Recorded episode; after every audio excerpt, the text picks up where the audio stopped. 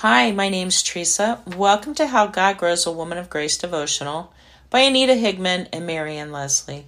February 19th. The Problem of Pettiness. Be kind and helpful to one another, tender hearted, compassionate, understanding, forgiving one another readily and freely, just as God in Christ also forgave you. Ephesians 4. It's fun to dress up fix up, and look into the mirror with joy. Wouldn't we ladies all like to look a bit more like a fairy tale princess full of beauty and grace? But no matter how much the outside gets polished, sometimes the inside still wants to spew what is far from beautiful. We might slyly give someone a backhanded compliment or indulge in a bout of whining or succumb to devious little mind droppings.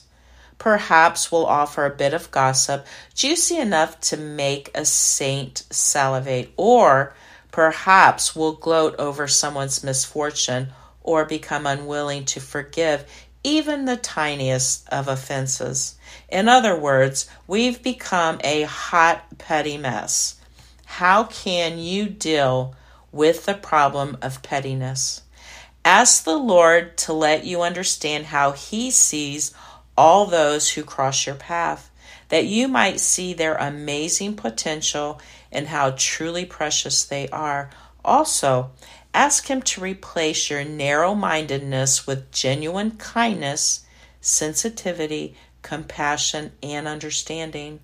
These are the kinds of prayers that will not only please our Lord, but make you truly beautiful.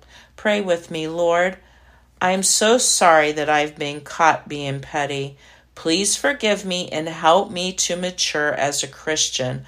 I desire to be more like you. Amen.